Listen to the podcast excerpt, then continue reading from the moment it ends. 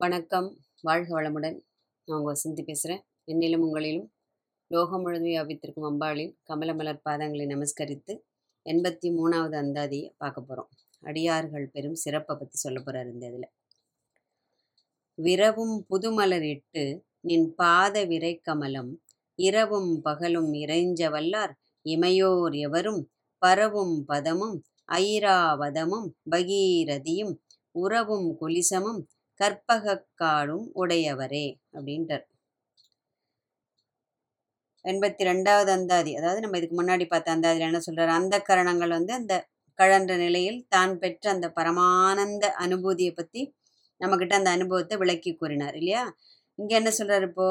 அம்பிகையை பூஜிக்கும் அந்த ஒரு முறையும் அதனால் கிடைக்கக்கூடிய அந்த சிறப்புகளை பற்றி ரொம்ப அற்புதமாக விளக்குகிறார். ஏன்னா எந்த ஒரு காரியத்தையுமே நம்ம என்ன எதை எப்படி செய்வோம்? அதுக்கு என்ன பலன்னு தான் முதல்ல பார்ப்போம் இல்லையா? எல்லா கிரந்தங்களும் எல்லா மந்திரங்களுக்கும் முதல்ல பலஸ்ருதி தான் முதல்ல கொடுத்துருப்பா. ஏன்னாக்க அதை படித்து பார்ப்போம் முதல்ல நம்ம. படித்து பார்த்துட்டு ஓஹோ இவ்வளோ பலன் இருக்கா? அப்படின்னா இந்த மந்திரம் ஜபிக்கலாம்.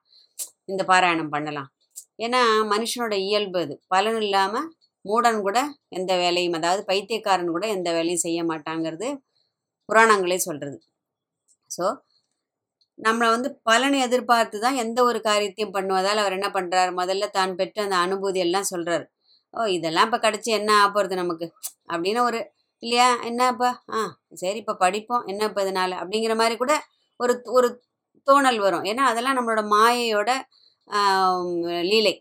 அப்போ அதனால் என்ன பண்ணுவோம்? இவர் வந்து என்ன சொல்கிறார் இப்போ என் இந்த சிறப்புகள்லாம் உங்களுக்கு கிடைக்க போய் ஏற்கனவே நிறைய அந்தாதியில் சொல்லிட்டார். அதையும் தாண்டி ஒருபடி மேலே போய் இன்னும் என்னென்ன சிறப்புகள் கிடைக்குன்னு இந்த அந்தாதியில் ரொம்ப அழகாக விளக்கி சொல்கிறார் விரவும் புதுமலரிட்டு நின் பாத விரை கமலம்.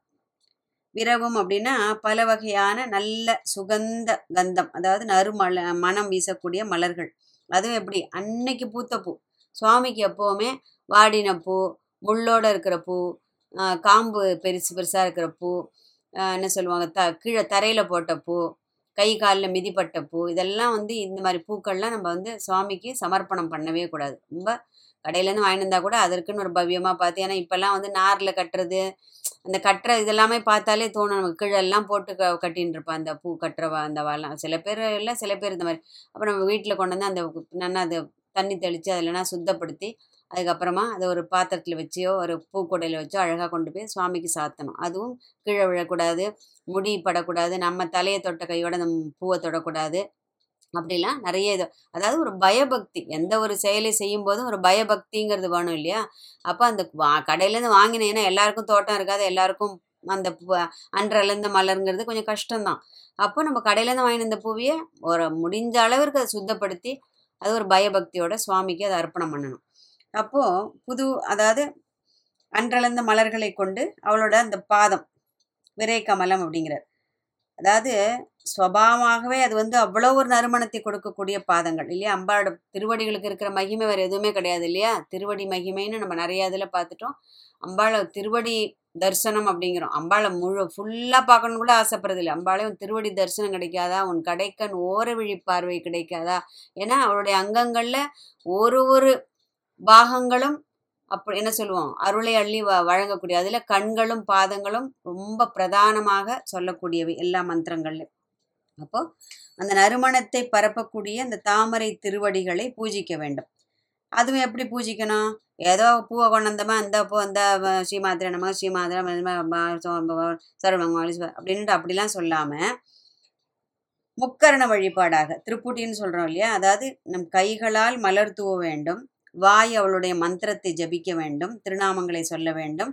மனசு இது இரண்டு செயல்களிலும் ஒன்றி அதில் ஈடுபட வேண்டும். இதுதான் முக்கரண வழிபாடு. அந்த மாதிரி செய்யும்போது அந்த பூஜைக்கு அவ்வளவு எளிதாக அம்பாள் மகிழ்ந்து அவள் பிரீத்தி அடைந்து சந்திருப்தி அடைந்து நமக்கு பலன் அளிக்கின்றாள் அருள் புரிகின்றாள்னு சொல்கிறாள் ஸோ இந்த மனசு என்ன பண்ணுறது சாமானியமாக ஒரு கார ஒரு காரியத்தில் ஈடுபட்டுருமா? இங்கே இதை செய்யினா தெற்க பாருன்னா அது வடக்க பாரும். வடக்க பாருன்னா அது கிழக்க பாகும். மனசு அந்த ம நம்முடைய அதாவது நம்முடைய கட்டுப்பாட்டில் இல்லாத ஒரு வஸ்து அது.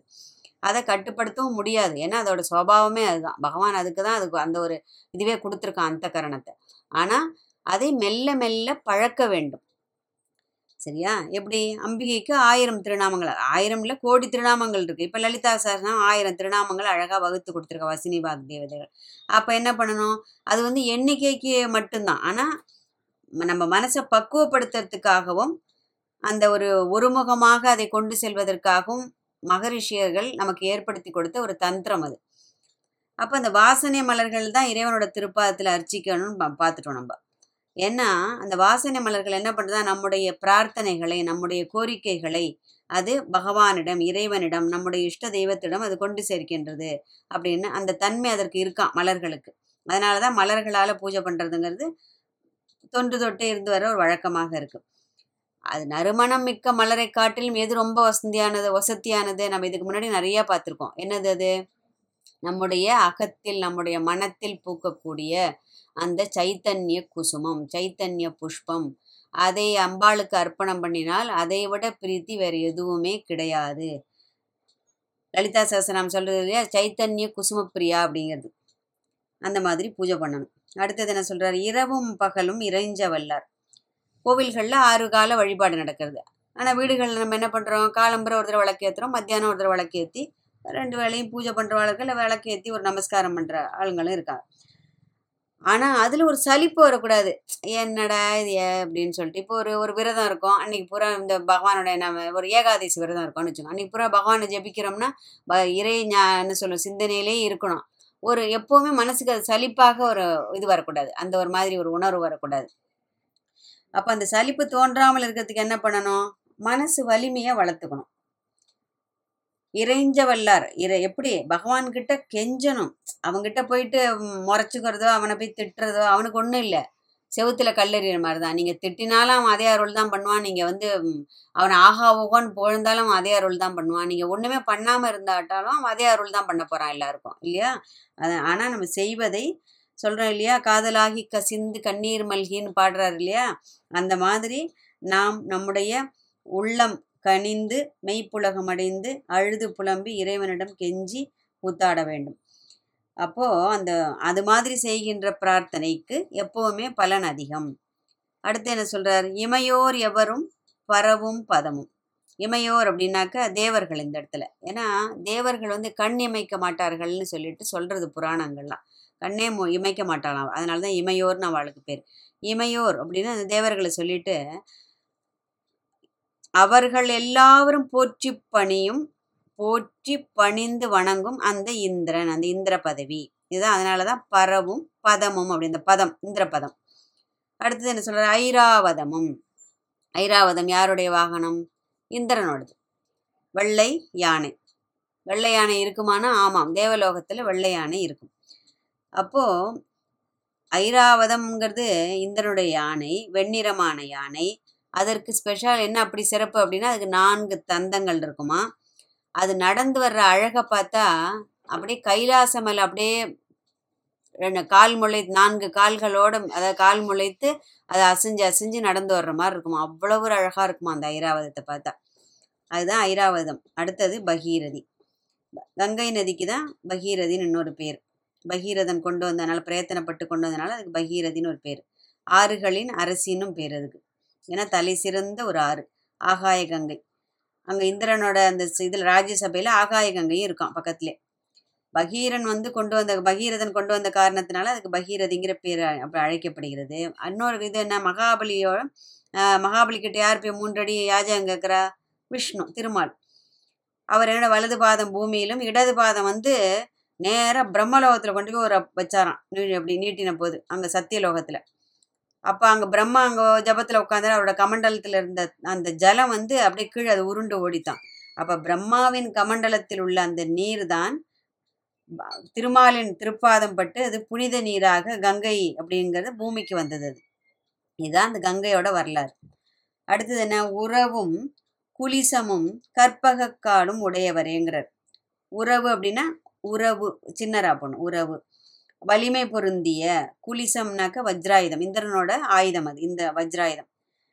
இதுக்கு என்ன அவ்வளவு சிறப்பு இந்திரா இதுக்கு இந்திரனுடைய ஆயுதத்துக்கு அப்படின்னு கேட்டால் இந்த வஜ்ரத்தினால் இந்த என்ன பண்ணலான்னா எல்லா ஆயுதங்களையும் அழிச்சிடலாமா? அறுக்கலாம் அழித்து விடலாம். அவ்வளோ ஒரு வலிமை வாய்ந்த ஏன்னா வஜ்ரம்னாலே ஸ்ட்ராங்கஸ்ட் அப்படி. அந்த மாதிரி உள்ள ஆயுதம் வஜ்ராயுதம். கற்பக காடும் உடையவரே. ஒரு கற்பக விருட்சம் இருந்தாலே அது நம்ம கேட்கறது எல்லாத்தையும் பூர்த்தி பண்ணக்கூடிய ஒரு என்ன சொல்லுவோம்? பெருமை வாய்ந்த ஒரு இது. இது கற்பக காவும்னு சொல்லலாம் காடும்னு வருது சில இடத்துல. கற்பக காடா இருக்கான். அவ்வளவு மரங்களாம். அப்ப நீ என்னத்தை கேட்டாலும் கொடுத்துரும். இந்திரனுக்கு ஏதாவது கவலை உண்டு? அவனுக்கு ஏதாவது வருத்தம் உண்டா? ஏதாவது வேணும்? இது வேணும் அது வேணும்னு கவலைப்படுறதுக்கு அவன் என்ன நினைச்சானோ அது உடனே அவனுக்கு கிடைச்சிரும் ஏன்னா அவனுடைய சபையில கற்பக அப்படியே சோலையா இருக்கான் கற்பக மரங்கள் எல்லாம்.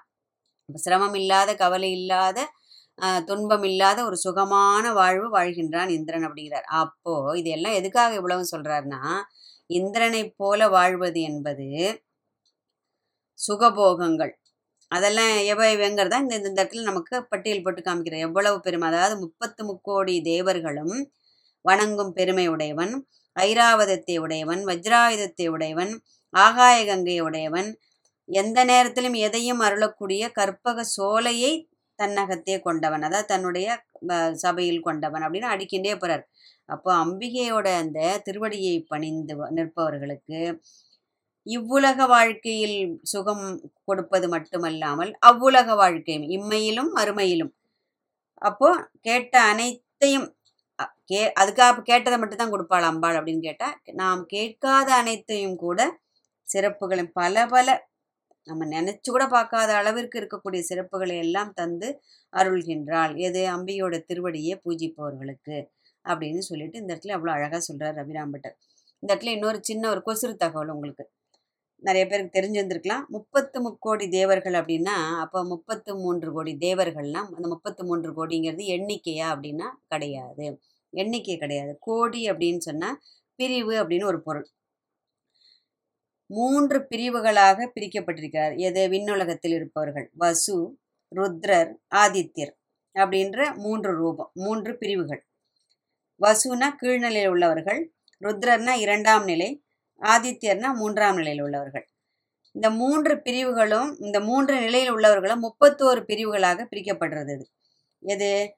இந்த வசு வ- வசுங்கிறது வந்து எட்டு பிரிவுகளும் ருத்ரருங்கிறது பதினோரு பிரிவுகளாகவும் ஆதித்யருங்கிறது பன்னெண்டு பிரிவுகளாகவும் பிரிக்கப்பட்டிருக்கு. அதுதான் முப்பத்தி ஒன்று அந்த முப்பத்தி ஒன்னோட ப்ளஸ் ரெண்டு பிரிவு எதுனாக்கா அஸ்வினி குமாரர்கள் அப்படிங்கிற வர்க்கத்தில் பட்டவர்கள். அப்போ முப்பத்தி மூன்று பிரிவில் உள்ளவர்கள். அவர்கள் தான் முப்பத்து முக்கோடி தேவர்கள்னு நம்ம சொல்கிறது இந்த கோடிங்கிறது பிரிவுங்கிற அர்த்தத்தில் வர்றது. இது ஒரு சின்ன தகவல் நான் படித்தேன். ஸோ தெரியாதவர்களுக்கு இது ஒரு உபயோகமாக இருக்குன்னு சொல்லிட்டு உங்களோட ஷேர் பண்ணிக்கிறேன்.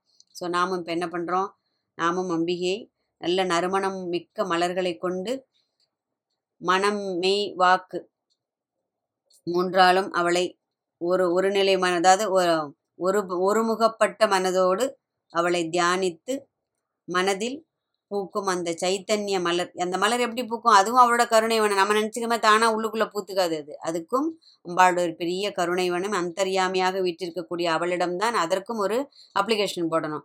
அந்த உள்ளுக்குள்ளே இருக்கிற அந்த சைத்தன்யம். அதெல்லாம் மாயால் மறைக்கப்பட்டிருக்கு நமக்கு இல்லையா? அதனால உள்ளுக்குள் இருக்கும் அந்த சைத்தன்யத்திடம் நாம் பிரார்த்திப்போம். அந்த சைத்தன்ய மலரை நீதான் மலர் அதாவது மொட்டு விரிய வேண்டாம். அந்த சைத்தன்ய மொட்டு உன் அருளால் தான் விரிய வேண்டும். அது உன் திருவடிக்கே நான் சமர்ப்பணம் செய்ய வேண்டும் அப்படிங்கிற ஒரு உயரிய பிரார்த்தனையோடு வாழ்க வையகம் வாழ்க வளமுடன். எண்பத்தி நான்காவது அந்தாதியில் பிறப்பு அறுப்பவள். அதாவது பிறப்பு இறப்பு என்னும் அந்த சங்கிலியை அறுப்பவள் அப்படிங்கிற அந்த தலைப்பில் ரொம்ப அழகாக சொல்ல போகிற பார்க்கலாம்.